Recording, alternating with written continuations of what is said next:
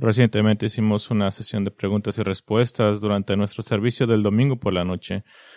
Y es una cosa favorita para mí. Siempre ha sido para mí un momento encantador para conectarme con ustedes de alguna forma y con suerte el serles útil en su caminar con el Señor. Y me dijeron que no respondimos a todas las preguntas que enviaron y trataremos de abordar eso como podamos. Pero si pudiera agregar una pregunta que desearía que alguien me hiciera, sería esta. Como pastor, ¿cuál es su más grave preocupación por la Iglesia de Jesucristo? Hay muchas respuestas diferentes a eso y dudaría incluso en tratar de ponerlas en orden de importancia, pero puedo darle una que siempre está cerca de la superior en mi lista. Y eso es personas que han estado en la iglesia durante muchos años, pero el fruto de sus vidas finalmente lo expone como falsos creyentes. Esa es una de mis más grandes preocupaciones. Jesús no estaba solamente contando un cuento de antes de dormir en su parábola del sembrador en la que describe los diferentes tipos de suelo que reciben la semilla implantada del Evangelio y por su explicación de los cuatro tipos de suelo, tres de ellos resultan ser falsos. Tres resultaron ser falsas conversiones, así que estoy, tengo una carga, estoy agobiado de cada persona que asiste a la iglesia de bíblica de la gracia, nuestro pequeño rincón en la iglesia de Cristo, sea regenerada, pero realmente no puedo controlar eso. Todo lo que puedo hacer es proclamar a Cristo y advertir, amonestar y enseñar, y de vez en cuando un falso creyente se convence y se horroriza de lo autoengañado que se encuentra y llega a una fe genuina, pero es muy raro en mi experiencia. Y quiero comenzar esta mañana a recordarnos, recordarles como cristianos que no podemos confiar en recuerdos de una profesión de fe que hizo hace tiempo atrás. No puedes asumir que solo porque fuiste bautizado o que te has dedicado a la vida de la iglesia o incluso solo porque realmente te gusta la predicación bíblica, no puedes asumir una fe genuina, regenerada en Cristo debido a estas cosas. Debemos ser sobrios por las palabras de Jesús en Juan 15 cuando dijo permanezcan en mí yo en ustedes. Como el sarmiento no puede dar fruto por sí mismo si no permanece en la vida, así tampoco ustedes si no permanecen en mí. Yo soy la vid y ustedes los sarmientos, el que permanece en mí yo en él, ese da mucho fruto, porque separados de mí nada pueden hacer. Si alguien no permanece en mí, es echado fuera como un sarmiento y se seca, y lo recogen, los echan al fuego y se queman. Así que esta es una preocupación muy grande para mí como pastor y es algo que creo que es mi trabajo enfatizar. Y para responder a esta preocupación, acabamos de comenzar una miniserie que comienza en Mateo 15, 13, que haya, he llamado cristianismo auténtico. Y quiero hacer todo lo que está en mi poder para darte la oportunidad de probar tu fe, de estar certero, tener el gozo de la seguridad de salvación basado en el fruto espiritual, no en una memoria que hiciste hace ocho años, pero en un fruto espiritual que es auténtico y es real. Así que pasaremos el resto del capítulo 5 en Mateo, en este, en el cristiano auténtico. La vez pasada dijimos que el cristianismo auténtico iluminará el mundo. Esta mañana el cristianismo auténtico enaltecerá la Biblia, enaltecerá la Biblia. Hoy estamos examinando Mateo 5, 17 al 20. Mi enfoque será principalmente versículos 19 al 20, pero necesitamos establecer una base importante para entender realmente el resto del Sermón del Monte. Y versículos 17 y 18 nos da este fundamento. Así que primero vamos a poner esta base y luego seremos más específicos en cuanto al enaltecer de la Biblia en la vida del creyente cristiano. Mateo 5, 17, en palabras de nuestro Señor Jesucristo, dice, No piensen que he venido para poner fin a la ley o los profetas. No he venido para poner fin, sino para cumplir, porque en verdad les digo que hasta que pasen el cielo y la tierra, no se perderá ni la letra más pequeña, ni una tilde de la ley, hasta que toda se cumpla. Así que hay hay algunos problemas técnicos que debemos resolver brevemente. Primero, necesitamos notar que en el versículo 17, cuando Jesús se refiere a la ley o los profetas, se refiere a la totalidad del canon del Antiguo Testamento. las escrituras que llamamos el Antiguo Testamento o que algunos eruditos quizás más exactamente llaman el Primer Testamento. Segundo, debemos notar que cuando Jesús hace referencia a la ley en versículo 18 no está no es algo diferente o que Jesús ahora está hablando solo de la ley de, de Moisés, tal como está contenida en el Torah, el Pentateuco, los primeros cinco libros del Antiguo Testamento, lo que está haciendo está simplemente mejorando la evidencia. Está continuando lo que comenzó en el versículo 17 para hablar de todo el Antiguo Testamento.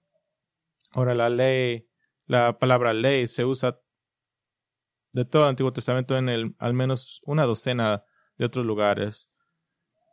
Ahora, debemos notar que cuando Jesús dice que no vino a abolir la ley o los profetas, esto es probablemente en respuesta a una acusación de que Jesús estaba tratando de destruir la ley, de denigrar, acabar y erradicar las, las escrituras hebreas. El término abolir es un término fuerte que habla de destrucción o demolición literal, de derribar algo con violencia. Jesús dijo que no es lo que vino a hacer. En cambio, la cuarta nota que debemos hacer es que debemos notar que Jesús vino a, cumplir, a cumplir, a darle su verdadero valor al Antiguo Testamento. Ahora, ¿qué quiere decir eso? Que vino a cumplir la ley y los profetas. Bueno, esta palabra tiene una amplia gama de significados y se usa de cuatro maneras diferentes solo dentro de Mateo, se usa para el cumplimiento real de una profecía del Antiguo Testamento. se usa para una similitud, un paralelismo que conecta un evento en la historia de Israel con un evento en la vida de Jesús, para conectar a Cristo con Israel. También se usa para hacer algo, que algo suceda o completar algo. O también se usa para llenar algo, para hacerlo completo. En este caso, este es, es un verbo activo, es un verbo activo en el que Jesús está haciendo que esto suceda, está cumpliendo que todas las escrituras del Antiguo Testamento, en este, que en este caso, esta palabra significa completar, hacer que algo suceda. Así que, ¿qué está diciendo? No es muy complejo.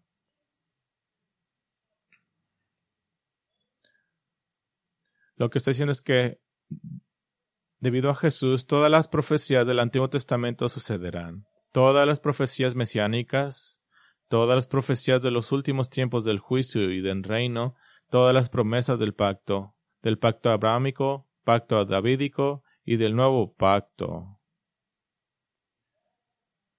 Todas las profecías acerca del Israel, del juicio de las naciones, todo va a ser completado por una razón, Jesús. Él lo va a traer a completo. El Antiguo Testamento concluye con que Cristo va a terminar todo. Pero ahora, en Mateo hay un cambio.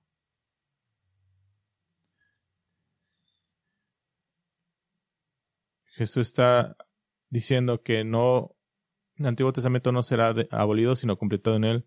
Pero el pacto mosaico, la ley dada a Israel a través de Moisés, va a expirar, va a expirar en la cruz, eh, va a expirar como el medio por el cual el cliente genuino obedece y muestra su amor al Señor. No porque está eh, siendo destruido, sino porque un nuevo pacto está siendo inaugurado y Jesús está instituyendo la ley del nuevo pacto. Versículo 19. Cualquiera, pues, que anule uno de estos mandamientos, ¿qué, está diciendo Jesús por estos mandamientos? A primera vista parece que se está refiriendo claramente a la ley y a los profetas, pero tiene un poco de mérito, pero no es probable que sea eso lo que está sucediendo. Solo dijo que vino a cumplir, acaba de decir que, que vino a cumplir el Antiguo Testamento y, y claramente va a instituir el nuevo pacto. Y dice en la noche en que sería traicionado. En el versículo 19 la palabra traducida como mandamiento es un cambio. de la palabra que usó para ley en el versículo 17 y 18. Y de hecho, es la misma palabra que usa en, en otros lugares para referirse a sus mandamientos que no se encuentran en, el, en, en la ley de Moisés. Juan 13:34, el, Jesús dice, un mandamiento nuevo les doy. Juan 14:15 dice, si me amas, guardarán mis mandamientos. Así que la evidencia más fuerte muestra que Jesús se está refiriendo a la ley del nuevo pacto, al sermón del monte, particularmente desde el versículo 5, ah, desde el versículo 21 hasta el final. Y la evidencia robusta, y primero en el sermón del monte, Jesús da 46 mandamientos más amplios y 14 mandamientos implícitos.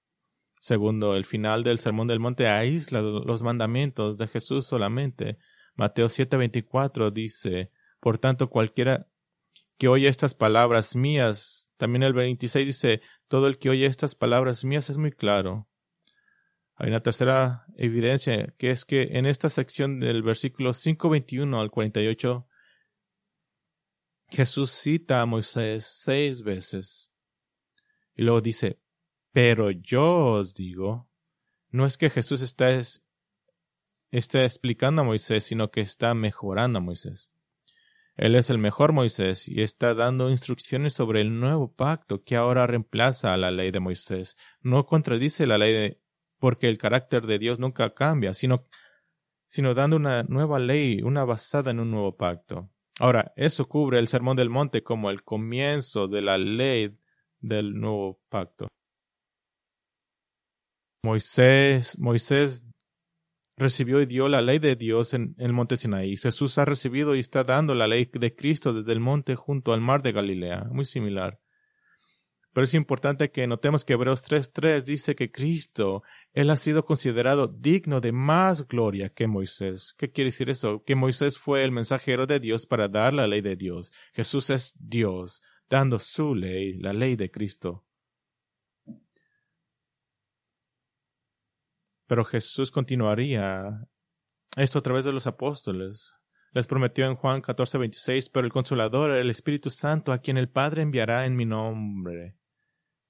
Él les enseñará todas las cosas y les recordará todo lo que les he dicho.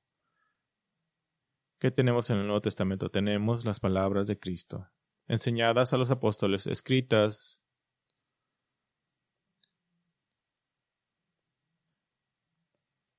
recuerdos perfectos en los libros del Nuevo Testamento, la ley del Nuevo Pacto, pero ¿qué debemos hacer con esta ley del Nuevo Pacto? O para ponerlo de esta forma, ¿qué hacemos con la Biblia que tenemos en nuestras manos? ¿Qué hacemos de ello? Bueno, primero, con esta Biblia que tenemos en nuestras manos, los más pequeños en el reino se aferran ligeramente a las escrituras. Los más pequeños en el reino se aferran ligeramente a las escrituras. Versículo 19. Cualquiera pues que anule uno de uno solo de estos mandamientos, aun de los más pequeños, si así lo enseña a otros, será llamado muy pequeño en el reino de los cielos. Lo que Jesús está enseñando es que esto no es un asunto de salvación, sino más bien un asunto de recompensa, que aquel que anula quiere decir relajar o aflojar la ley de Cristo, que anima a otros a hacer lo mismo, es el menor. El más bajo recibirá una recompensa menor. Vida eterna, por seguro tendrá, pero tendrá menor recompensa, menor responsabilidad en el reino. Y para mejor ilustrar esto, vayan conmigo a 1 de Pedro 2. 1 de Pedro 2. Me gustaría mostrar la respuesta a la palabra de Dios que Cristo está buscando. ¿Por... ¿Cuál es la respuesta que está buscando? Porque el creyente auténtico obedece a la palabra de Cristo y esto es vivido por un concepto que es indispensable, central, vital, esencial para nuestra fe, el concepto de la sumisión. Y ese es el concepto de la sumisión. La sumisión está al centro de nuestra fe. Al principio de esta sección, Pedro destaca cuál debe ser la actitud del creyente genuino hacia las escrituras, la ley de Cristo. Primera de Pedro 2.1 por tanto, desechando toda malicia y todo engaño, hipocresía y envidia y toda difamación Deseen como niños recién nacidos la leche pura de la palabra para que por ella crezcan para salvación. Dice que deseen, anhelen, quiere decir desear profundamente, anhelar algo. No es algo que simplemente tomas, es algo que deseas. Y note el contexto. Esto es un contraste con mostrar malicia, engaño, hipocresía, envidia y calumnia. El antídoto está en el anhelo de la palabra de Dios, crecer con respecto a la salvación, para crecer al ser un reflejo exacto de lo que significa ser seguidor de Cristo. Y en las siguientes secciones se desarrolla un tema, un tema de sumisión, sumisión en, en varias categorías.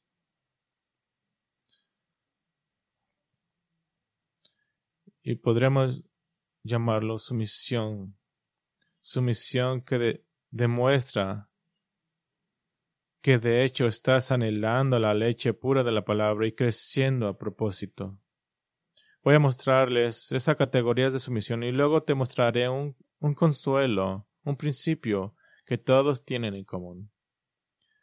La primera categoría de sumisión la podremos llamar relación distante sin amor ni afiliación relación distante sin amor ni afiliación. Y encontramos esta categoría en 1 de Pedro 2.13. 1 de Pedro 2.13 dice, sométanse por causa del Señor a toda institución humana, ya sea rey como autoridad, o a los gobernadores como enviados por él para castigo de los malhechores y alabanza de los que hacen el bien, porque esta es la voluntad de Dios, que haciendo el bien ustedes hagan enmudecer la ignorancia de los hombres insensatos, anden como libres, pero no usen la libertad como pretexto para maldad, sino em-, empleenla como siervos de Dios. Ahora, no tiene una, no tienes una relación de amor con el gobierno, al menos que trabajes con el gobierno si quieres tenemos en nuestra iglesia que trabajan con el gobierno y, dicen que no aman al gobierno. El gobierno es imperfecto. Generalmente es corrupto en muchos sentidos. Sin embargo, fue ordenado por Dios, como hablamos en detalles hace un par de semanas.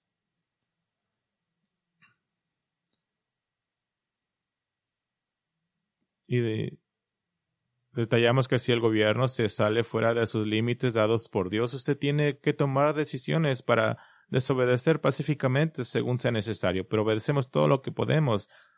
Trabajamos para no ser una causa de problemas o dificultades, sino para mantener una vida tranquila de efectividad para el Evangelio. Así que debe, ¿qué debes de hacer? Hebreos dice, sujetos. Eh, quiere decir colocarte debajo, debajo de alguien más debajo de la autoridad de alguien más. Hay una segunda categoría de sumisión, una relación más cercana con el amor o la afiliación potencial, una relación más cercana con el amor o la afiliación potencial. Y lo miramos en el versículo 18. Si siervos estén sujetos a sus amos con todo respeto, no solo a los que son buenos y afables, sino también a los que son insoportables, porque esto haya gracia si por causa de la conciencia ante Dios alguien sobrelleva penalidades sufriendo injustamente, pues ¿qué mérito hay si, un, si cuando ustedes pecan y son tratados con severidad lo soportan con paciencia? Pero si cuando hacen lo bueno sufren por ello y lo soportan con paciencia, esto haya gracia con Dios. Ahora probablemente haya notado que una de las características de la versión de la Biblia Legacy Standard es la precisión de traducción que traduce la palabra dulos como esclavos en lugar de siervo. Pero el comienzo del versículo 18 no es dulos. Un esclavo que podría incluir el ser más bajo de lo bajo, sino que aquí usa una palabra diferente. Esta es la palabra plural eh, para, esclavos de una casa, relacionado con oikos, con casa. Este es un, específicamente un sirviente en el hogar. Podríamos ser, podría ser un sirviente humilde o podría ser el jefe de todos los sirvientes, a lo que llamaríamos un mayordomo. Y de hecho, este esclavo doméstico podría convertirse fácilmente en una parte prácticamente estimada de la familia. Esto no era raro. Pero Pedro dice que incluso si ese no es el caso, incluso si tienes un amo insoportable, que es duro o injusto, eso no cambia nada. ¿Qué debes de hacer? Sé sujeto. La misma palabra que en el capítulo 2.13, ponte debajo. La cualidad del líder no hace ninguna diferencia. Hay una tercera categoría. La ya podemos llamar las relaciones más cercanas. Las relaciones más cercanas. Nuestro primer ejemplo está en 1 Pedro 3.1. 1 Pedro 3.1. Asimismo, ustedes mujeres estén sujetas a sus maridos, de modo que si alguno de ellos no son desobedientes a la palabra, puedan ser ganados sin palabra alguna por la conducta de sus mujeres al observar ellos su conducta casta y respetuosa. La misma palabra que los dos ejemplos anteriores. Sé sujeto, colócate debajo. Hay unos detalles claves aquí. Esta es la esposa que incluso puede estar casado con un incrédulo, o en el mejor de los casos, está casada con un creyente duro y desobediente. Cualquiera que sea la forma en que lo tomes esto, el objetivo es ganarlo como sin una palabra. Ella se somete a él con una casta y respetuosa conducta, literalmente quiere decir temerosa, es decir, un trato respetuoso y diferente de su esposo. Y note que esta sujeción brota de una actitud interna del corazón. No es un show, no es algo externo, es interno y da fruto de piedad. Versículo 4. ¿De dónde proviene? Se procede de lo íntimo del corazón, en el adorno incorruptible de un espíritu tierno y sereno, lo cual es precioso delante de Dios. ¿Qué quiere decir esto? El adorno incorruptible de un espíritu tierno y sereno, que, que no puede ser corruptible, que nadie lo pueda convencer de algo más. No importa cómo actúe su esposo, no importa lo que digan otros, no, tú tienes que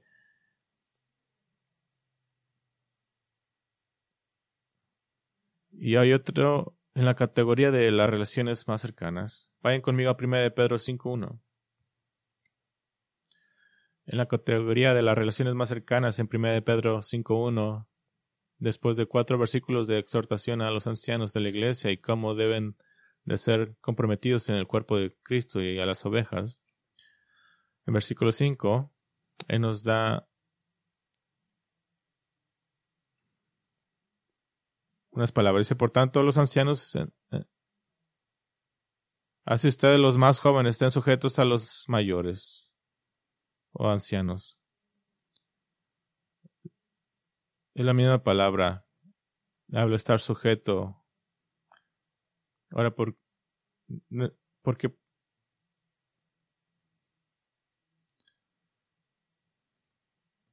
¿Por qué deben estar sujetos a sus ancianos? Es porque en rol es, es para tu beneficio para pastorearte, para proporcionarte manera de servir al Señor y obtener recompensa celestial, para alentarte y sí, incluso para reprenderte, reprender el, reprender el pecado según sea necesario. ¿Y por qué lo hacen? Hay una cosa que los ancianos están buscando a cambio de tu sujeción a ellos, una cosa. Apóstol Juan dice, yo no tengo gozo más grande que ver que mis hijos caminan en la verdad. Una, la una, única cosa que buscamos es gozo. Hebreos 13:17 dice, obedezcan a sus pastores y sujétense a ellos, porque ellos velan por sus almas como quienes han de dar cuenta. Permítanles que lo hagan con alegría. Con alegría, dice, y no, y no quejándose, porque eso no sería provechoso para ustedes. Esa es la recompensa para los pastores, el mirar que obedecen y se someten. Y una nota aquí, el escritor de Hebreos no deja ninguna duda en cuanto al significado. Es muy repetitivo. Dice obedezcan a sus líderes. Es presente imperativo medio, estar convencido en ti mismo o para ti mismo que debes de convencer, de, de obedecer. y solo por si no es suficiente, dice sométanse esta es una palabra que quiere decir ceder, retirar, retirarse. es lo opuesto a ser argumentativo. Más bien, ser una oveja que sigue a los pastores con amor y que da alegría. Lo he dicho antes y lo diré otra vez. Nunca he conocido a un miembro de la iglesia rebelde que es feliz y tiene gozo. Entonces el anhelo de la leche pura de la palabra debe dar el fruto de la sumisión en relaciones de distancia sin amor ni afiliación, relaciones cercanas con amor o afiliación potencial y en las relaciones más cercanas. Permítanme mostrarles el consuelo que se encuentra en vivir el anhelo de la leche pura de la palabra en ese valor cristiano central de la sumisión, porque es porque nos estamos sometiendo a personas imperfectas. Vayan conmigo a 1 Pedro 2. Aquí está nuestro consuelo y está en todas partes en este texto. 1 de Pedro 2.13. Dice, sométanse por causa del Señor. Es por amor al, al Salvador, versículo. Porque esta es la voluntad de Dios, esta es la voluntad de Dios. No necesitamos otra razón. Una nota importante. No eres esclavo del gobierno. Realmente no eres esclavo de nadie, pero te sometes voluntariamente. Versículo 16 dice que actuamos como personas libres. La Biblia Legacy proporciona un verbo implícito actuar. Pero el verbo principal está de vuelta en el versículo 13, que dice, sé sujeto como personas libres. Ustedes no son esclavos de otras personas en realidad, pero al final del versículo 16 son esclavos de Dios. Así que te sometes por amor y respeto a Dios. mira el versículo 2.19, dice, porque esto haya gracia, si por causa de la conciencia ante Dios. Miran dónde está el enfoque, está hacia arriba.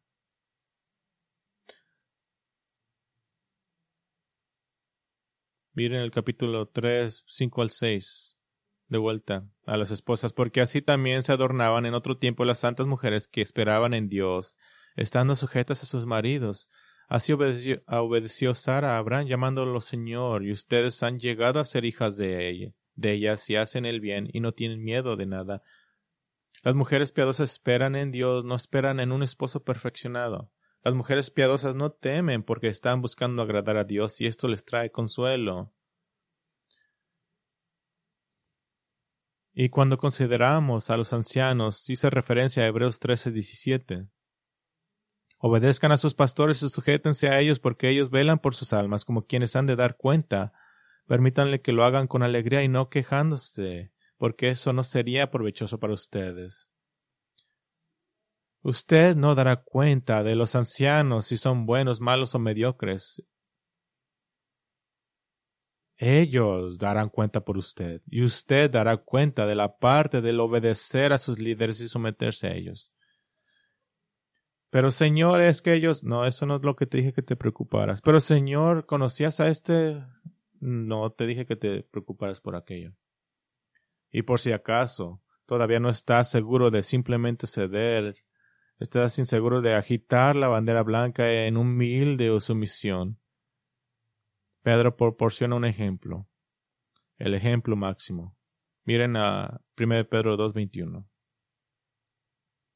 porque para esto este propósito ha sido llamado, pues también Cristo sufrió por ustedes, dejándoles ejemplo para que sigan sus pasos, el cual no cometió pecado, ni engaño alguno se halló en su boca, y quien cuando lo ultrajaba no respondía ultrajando, cuando padecía no amenazaba, sino que se encomendaba a aquel que juzga con justicia. ¿Notaste lo que Jesús mismo hizo con la injusticia? Él no, no vilipendió a cambio de... Simplemente confía en el Señor que juzga justamente. Y si alguien tuviera el derecho a gritar sucio o decir yo no me puedo someter a esta gente inepta, sería él, quien no pecó. Él confió su caso a Dios, quien juzga todo. Él jugó el juego largo. Tal vez Dios no haga justicia ahora, pero hará justicia después. Así que puedes jugar el juego largo. Y Pedro resume su motivo por la sumisión en 1 Pedro 3.8. ¿Cómo sabemos que, que resume eso? Porque dice en conclusión. O sea, sean todos de un mismo sentir, compasivos, fraternales, misericordiosos y de espíritu humilde. Pero dando bendición, porque ustedes fueron llamados por el mismo propósito que eh, hereden la bendición. Que el Señor Jesús oró desde la cruz, Padre, perdónalos porque no saben lo que hacen. Cuando el Hijo de, de Dios perdona para que seas perdonado, eres perdonado. Pero los más pequeños en el reino se aferran con ligereza a las escrituras, están bajo juicio por las escrituras a causa de elegir no estar sujetos por razones de autorracionalización. ¿Por qué es eso? Porque han elegido confiar en sí mismos en lugar del Señor. Y tal vez no es un asunto de salvación, pero es un asunto de recompensa. Ahora regrese conmigo a Mateo 5, 19. Mateo 5, 19. ¿Qué hacemos con la Biblia que tenemos en nuestras manos? Primero, con esta Biblia que tenemos en nuestras manos, los más pequeños en el reino se aferran ligeramente a las escrituras. Los más pequeños en el reino se aferran ligeramente a las escrituras. Segundo, con esta Biblia que tenemos en nuestras manos, el más grande del reino se aferra con fuerza a las escrituras. El más grande del reino se aferra con fuerza a las escrituras. Versículo 19 Pero dice ahí, el que hace y las enseña será llamado grande en el reino de los cielos. El más grande en el reino se aferra a la escritura. Me gustaría ir a un texto familiar. Vayan conmigo al Antiguo Testamento, al Salmo 119. Salmo 119. Y empezaremos en versículo 38.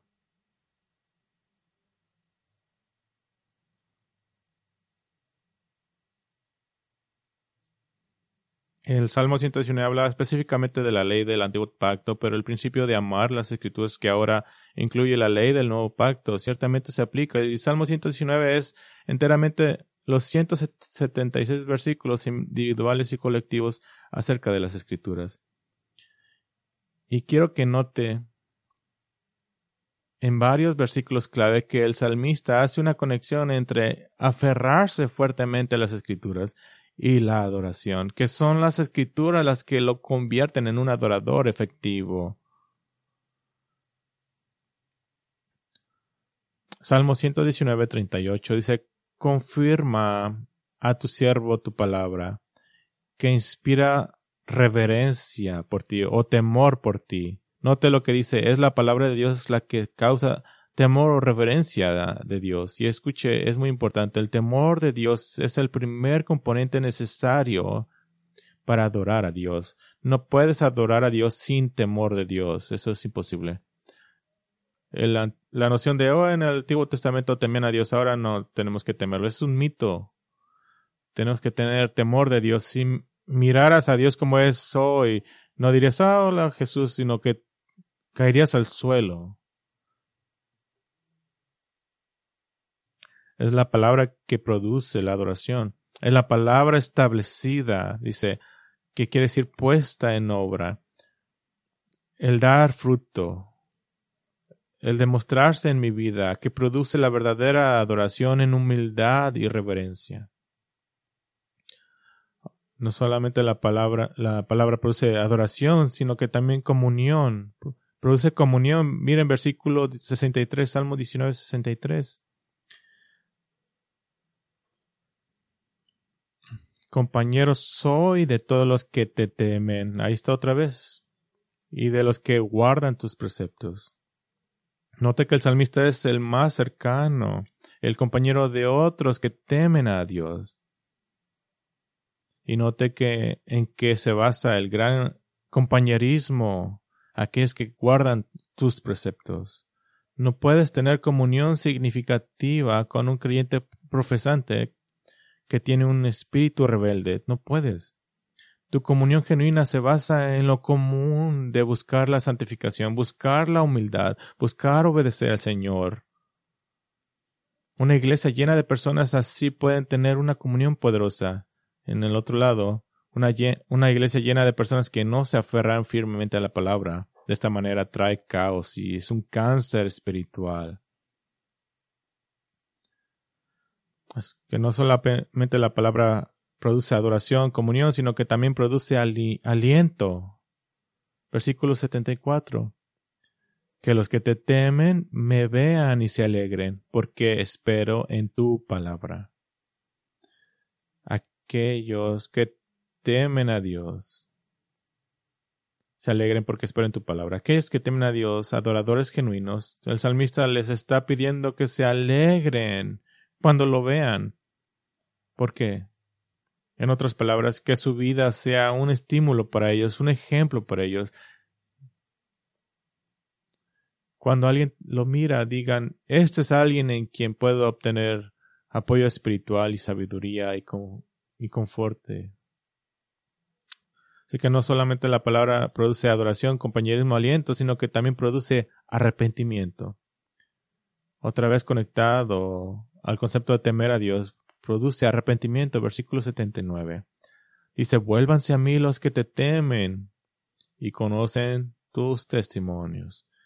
Vuélvanse a mí los que te temen y conocen tus testimonios. Ahora, puede estar hablando simplemente de un deseo que esté en compañía de los fieles. Y entendemos eso. Pero el versículo anterior indica que algo más puede estar sucediendo aquí. Versículo 78. Es muy negativo. Se han avergonzado los soberbios porque me agravian con mentira, pero yo en tus preceptos meditaré.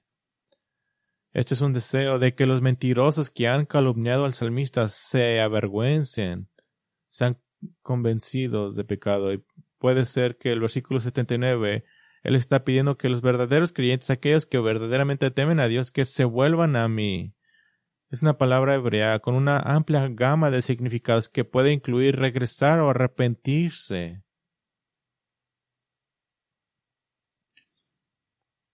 El tema que atraviesa todos estos versículos y que he destacado, la conexión entre un temor genuino de Dios, el primer requisito previo para la adoración, y un aferrarse firmemente a su palabra. Hechos 17 destaca a un grupo más inteligente de judíos en la ciudad de Berea que escucharon a Pablo y así las predicar el Evangelio en la sinagoga local. Estaban escuchando cada día. Pablo y Silas predicaban del Antiguo Testamento. Y el versículo 11 dice que er, eran los bereanos más nobles en comparación con los judíos en Tesalónica, de donde Pablo acababa de venir. Bueno, algunos toman eso como algo más honorable o de principio, o de mejores principios, y ese puede ser el caso también, ya que muchos de los judíos en Tesalónica le causaron problemas a Pablo en gran medida, pero probablemente significa simplemente que estaban en un estado más alto de sociedad y que de, tenían una educación más alta. En otras palabras, eran mejor educados. Y mientras escuchaban, lo que, era, lo que es una característica famosa de los judíos berianos, dice que recibieron la palabra con todo entusiasmo, examinando las escrituras diariamente para ver si estas cosas eran así. Ahora, note algo, los judíos de Berea no confiaron en su educación, no confiaron en su lógica, en su razonamiento, aunque nuestra fe es extremadamente lógica y razonable, pero ellos confiaron en la única fuente de la autoridad espiritual, la palabra de Dios. Y estos eran judíos que no eran salvos todavía. Pero algo que creían era en la escritura solamente que ella era la palabra de Dios. Creo que en nuestra cultura el acto de escudriñar las escrituras parece ser una práctica perdida en la iglesia. Vamos a Google rápido, vamos a libros, vamos a nuestros pastores, y eso está bien. Pero escudriñar las escrituras es el obtener respuestas a una pregunta, a un concepto que le gustaría conocer mejor y simplemente leer grandes cantidades de la Biblia para encontrar respuestas, justo como los hicieron los berianos. Por ejemplo, cuando necesitas sabiduría, ¿Qué tal que si lees todos los proverbios y todo el libro de Santiago varias veces hasta que encuentres las respuestas? Cuando necesitas una mayor comprensión de la naturaleza de Cristo, quiero conocer a mi Salvador mejor, puedes leer Colosenses 1, Filipenses 2, Apocalipsis, ¿qué tal unas 5 o 50 veces? Y cuando quieras saber cómo relacionarte con otros creyentes, porque parece que toda la gente a mi alrededor está enojada conmigo, porque tengo problemas en mis relaciones. Bueno, lee Efesios 4 al 6 5 a 50 veces. Escudriña las escrituras. Eso es lo que hacemos. Eso es aferrarse a las escrituras y eso te hará grande en el reino de los cielos. Así que vayamos a Mateo 5. ¿Qué hacemos con la Biblia que tenemos en nuestras manos? Primero, los más pequeños en el reino se aferran ligeramente a las escrituras. Segundo, el más grande del reino se aferra fuertemente a las escrituras. Pero tercero, con esta Biblia que tenemos en nuestras manos, los excluidos del reino se calientan sus manos con las escrituras. Los excluidos del reino se calientan sus manos con las escrituras. Mateo 5:20 porque les digo a ustedes que si su justicia no supera la de los escribas y fariseos, no entrarán en el reino de los cielos. Jesús no está promoviendo una justicia propia para ganar el favor de Dios. Sabemos eso. Él está advirtiendo de una falsa justicia, de una exposición, escuchen, incluso una exposición profunda a la palabra de Dios que el falso creyente resiste y rechaza. Es muy importante es algo así como los escribas y fariseos. Los escribas eran los expertos en la palabra de Dios. Y dice, su justicia es inadecuada. Porque la ley del nuevo pacto solo puede ser guardada por aquellos a quienes se les ha imputado la justicia, no por el guardar los mandamientos para así ganar el favor de Dios, algo en lo que no hay esperanza, sino que debe ser regenerado. Vaya a Hebreos 6. Hebreos 6. El escritor de Hebreos emite numerosas advertencias contra el no alcanzar la verdadera fe auténtica. Y en el capítulo 6 hace algo que es impresionante y dramático. Llama al falso creyente que está calentando sus manos con las escrituras, pero no está aferrándose a ella, o incluso, ni incluso sosteniéndola con ligereza. Esta es la persona que dice que está en Cristo y simplemente está calentando sus manos con la Biblia. Empezando en versículo 4, el autor presenta cinco recursos que el falso creyente tenía inmediatamente a su disposición, cinco beneficios del que ha estado en la iglesia, el que ha estado escuchando la palabra de Dios. Hebreos 6, 4 dice, porque en el caso de los que fueron una vez iluminados, que probaron el del don celestial, y fueron hechos partícipes del Espíritu Santo, que gustaron la buena palabra de Dios y los poderes del siglo venidero, pero después cayeron. Es imposible renovarlos otra vez para arrepentimiento, puesto que de nuevo crucificaron para sí mismo al Hijo de Dios y lo exponen a la ignominia pública cinco recursos que tenían disponibles. Y esto es la ironía. Estos recursos eran precisamente los que estaban llevando a los incrédulos a engañarse a sí mismos. Porque ninguno de estos cinco se usa en ningún otro lugar para hablar de un cristiano. Pero sonaban bien. ¿Cuál es el primer recurso? Fueron iluminados, fueron iluminados, versículos 4, porque en el caso de los que fueron una vez iluminados, versículo 6, pero se pero después cayeron, es imposible renovarlos otra vez para arrepentimiento. Esto no está hablando de perder la salvación. Jesús dejó en claro en Juan 10 que no permitirá que una persona salva se pierda. Los que fueron una vez iluminados, ¿qué está diciendo?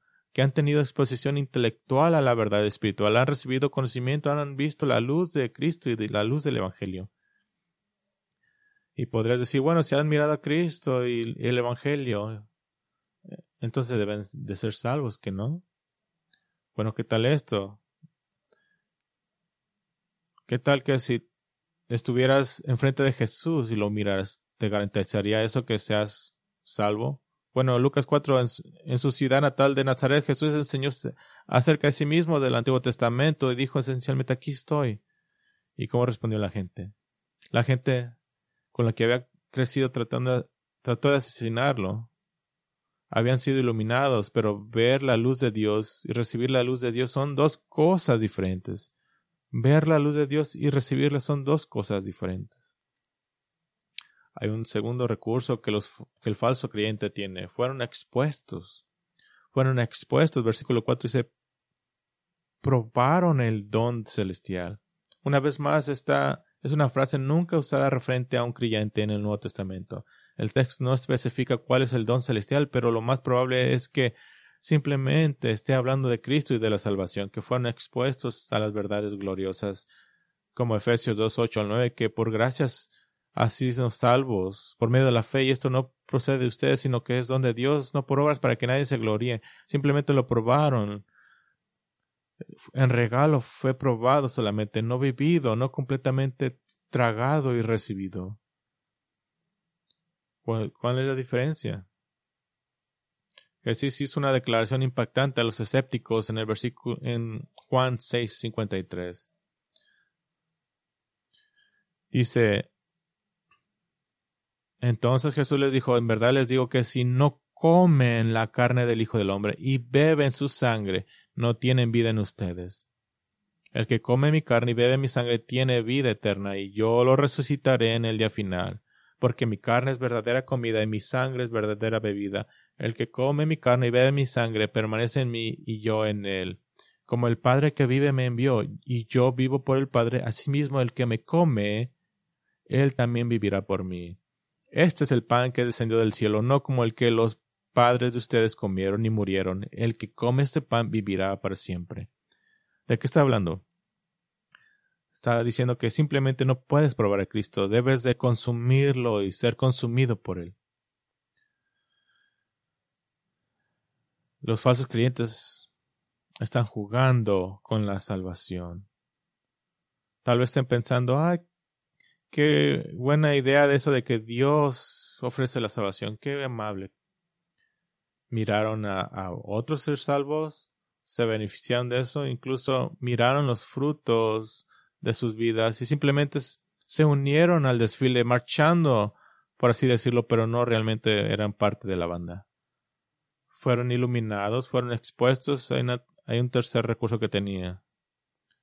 Fueron testigos, fueron testigos. Dice, habiendo llegado a ser partícipes del Espíritu Santo.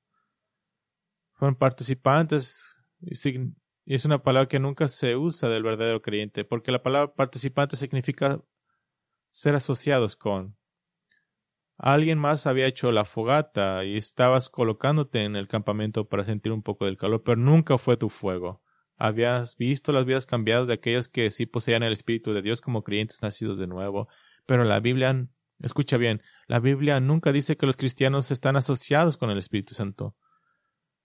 Los cristianos son habitados por el Espíritu Santo, regenerados por el Espíritu Santo, cambiados por el Espíritu Santo. Los cristianos no están asociados con el Espíritu Santo. Los cristianos son las mejores personas en el mundo con quien puedes estar rodeado. No somos perfectos, pero estamos siendo perfeccionados si Dios está formando a Cristo en nosotros. E incluso el incrédulo disfrutando de esta comunión y el sentimiento de estar cerca de creyentes que realmente adoran a Cristo, pueden engañarse a sí mismos. El ser simplemente un testigo del poder del Espíritu Santo y sin embargo pensar que es un receptor del Espíritu Santo. El falso creyente tiene un cuarto recurso. Fueron iluminados, expuestos testigos y probaron y probaron. Han gustado la buena palabra de Dios, dice. Han, gustado la buena palabra de Dios. La palabra usual para palabra enfatiza todo el consejo de Dios, todo lo que Dios dice. Esta palabra aquí es diferente. Esta habla de las partes individuales, las frases, las declaraciones. Estas personas habían escuchado la palabra de Dios como fragmentos de información interesante e incluso inspiradora. pero nunca habían reunido el cuadro completo, que la escritura cuenta una historia redentora que culmina en Cristo. Jesús le dijo a los judíos que buscaban matar a Jesús. En Juan 5:39 dice, ustedes examinan las escrituras porque piensan tener, piensan tener en ellas la vida eterna y son ellas las que dan testimonio de mí, pero ustedes no quieren venir a mí para que tengan esa vida. Lo que está diciendo es que ustedes piensan que por estar cerca de la Biblia, como decimos, están calentando sus manos, incluso memorizar la Biblia. Ustedes piensan que en eso tienen vida. ¿Cuántos maestros de la Biblia estarán en una eternidad lejos de Dios porque no entendieron lo que Jesús dijo? Tú no eres salvo por la palabra de Dios, eres salvo por la, el Dios de la palabra. Esta es la persona que ha pasado meses. Esta es la persona que ha pasado años en la iglesia. Ha escuchado quizás a miles de sermones, ha disfrutado de algunos, ha criticado a muchos otros, pero sigue regresando y sigue adquiriendo conocimiento, y cuanto más sabe, más se engaña, y sí, porque son parte de la multitud que está aprendiendo la palabra de Dios. He tenido incrédulos que me dicen, me encanta escuchar tus sermones, pero no creo en Dios. Y les digo, acabo de predicar en el infierno, ¿no, ¿no te gusta también ese? Nunca sé muy bien cómo tomar eso. Pero, pero tu, tuve la oportunidad de decirle a una pareja y le dije, estás en peligro, estás engañado a sí mismo porque solo están probando. Fueron iluminados, expuestos, testigos, enseñados y hay otro recurso que el incrédulo, el falso creyente tienen. Son asombrados, han visto, los poderes de la era venidera, dice. Esto es referencia al futuro reino de Dios en la tierra, los poderes milagrosos del reino que serán normales y rutinarios en el reino milenial de Cristo en la tierra. Vieron los milagros realizados por los apóstoles mencionados anteriormente en Hebreos, Hebreos 2, 3,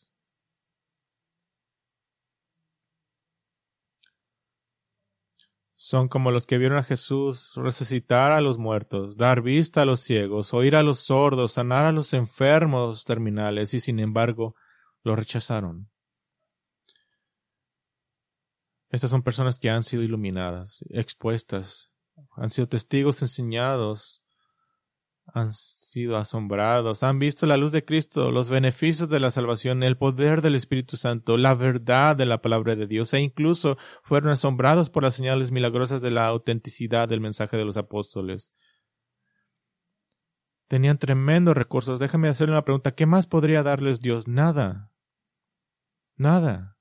Estaban en la mejor posición posible para arrepentirse lo que necesitaban es dejar de engañarse a sí mismos. Pero para algunos es demasiado tarde.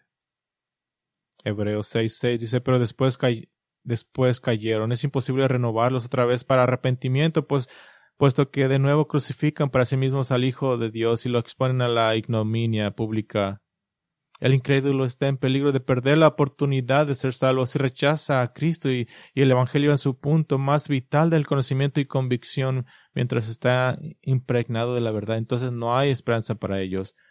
Han sido vacunados contra el Evangelio y tienen lo suficiente para ser inmunes a la salvación real. Cuanto más tiempo resistan, más resistente se hará. Lo más peligroso que un falso creyente puede decir es déjame pensarlo un poco más. No, la Biblia dice, si hoy escuchas su voz, no endurezcas vuestro corazón. ¿Y qué significa esta frase de crucificar de nuevo al Hijo de Dios? Creo que el contexto lo dice. La frase exponiéndolo a vituperio nos ayuda a interpretar eso. La, para el judío tentado a volver al judaísmo significa que habían decidido que Jesús no era el Mesías y por lo y si decías que Jesús no es el Mesías, por lo tanto, estás diciendo que sí merecía morir. Y con toda la evidencia ante ellos que enumeramos en el versículo 4 y 5, juzgaron a Jesús como un fraude, lo despreciaron y lo tuvieron como culpable.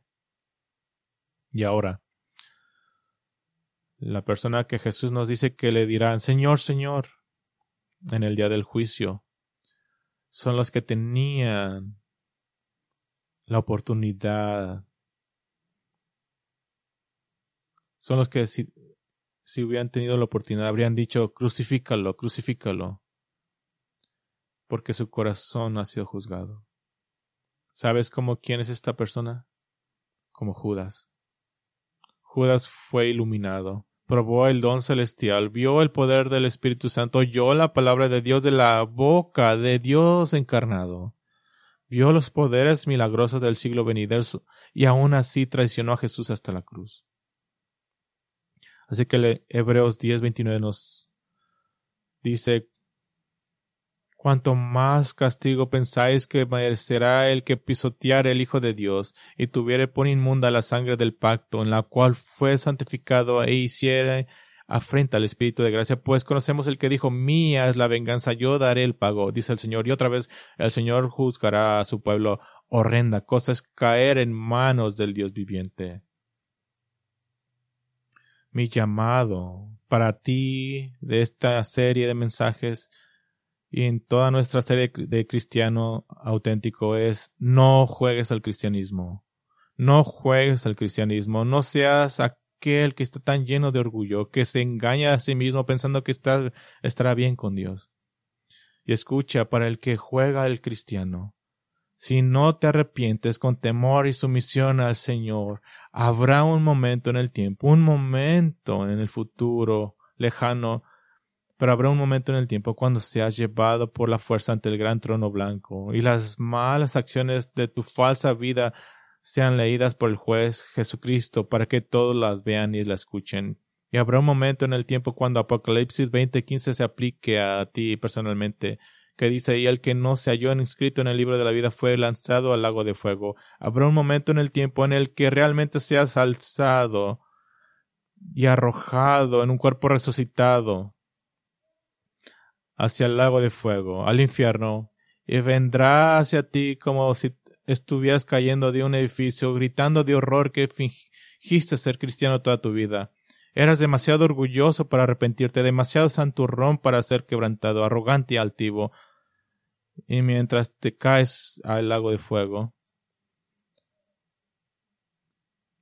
tal vez esas palabras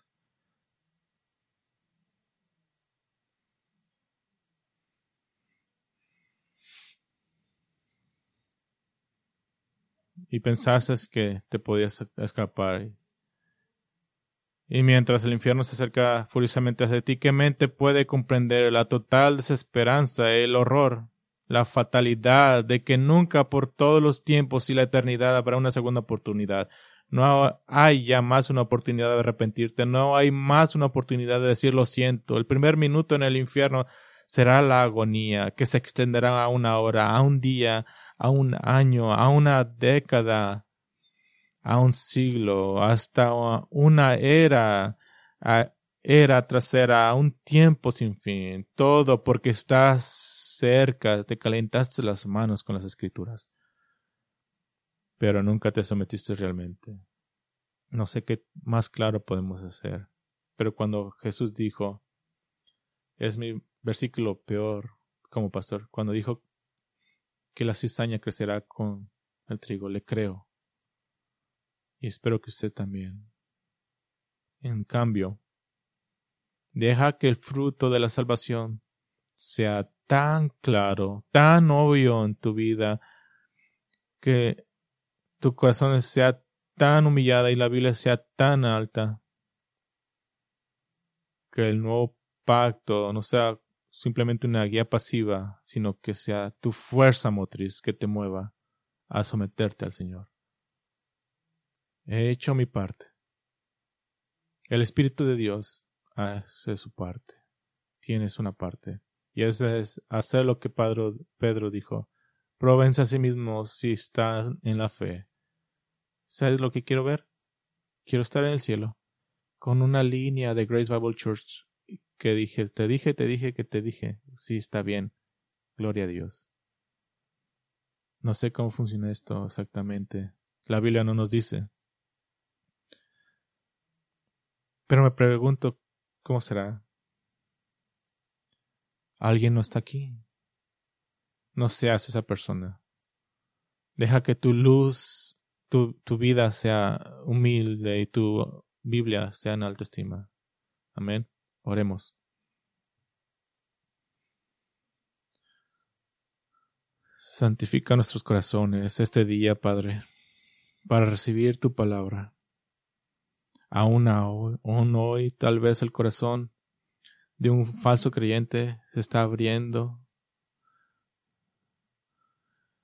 La palabra de Dios ha cortado su corazón y está mirándola con temor y temblor.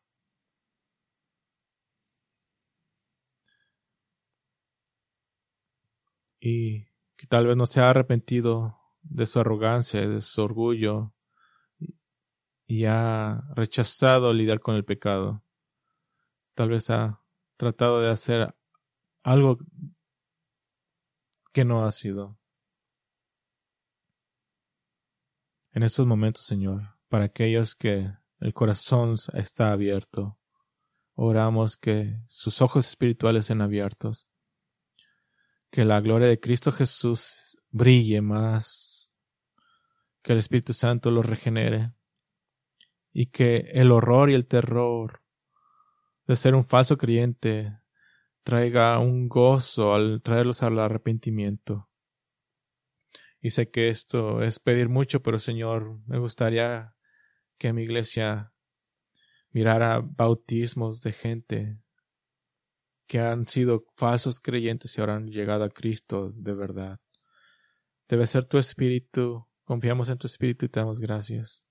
Oramos, Señor, que seamos una iglesia que sigue la ley del nuevo pacto, que sigue nuestro Salvador con humildad y con sumisión y con gozo. Oramos que seamos aquellos que estimamos grande, seamos estimados grandes en el reino de, de Cristo, porque hemos enseñado a otros a obedecer tus mandamientos que sea nuestro legado en el reino venidero. Oramos por Cristo Jesús. Amén.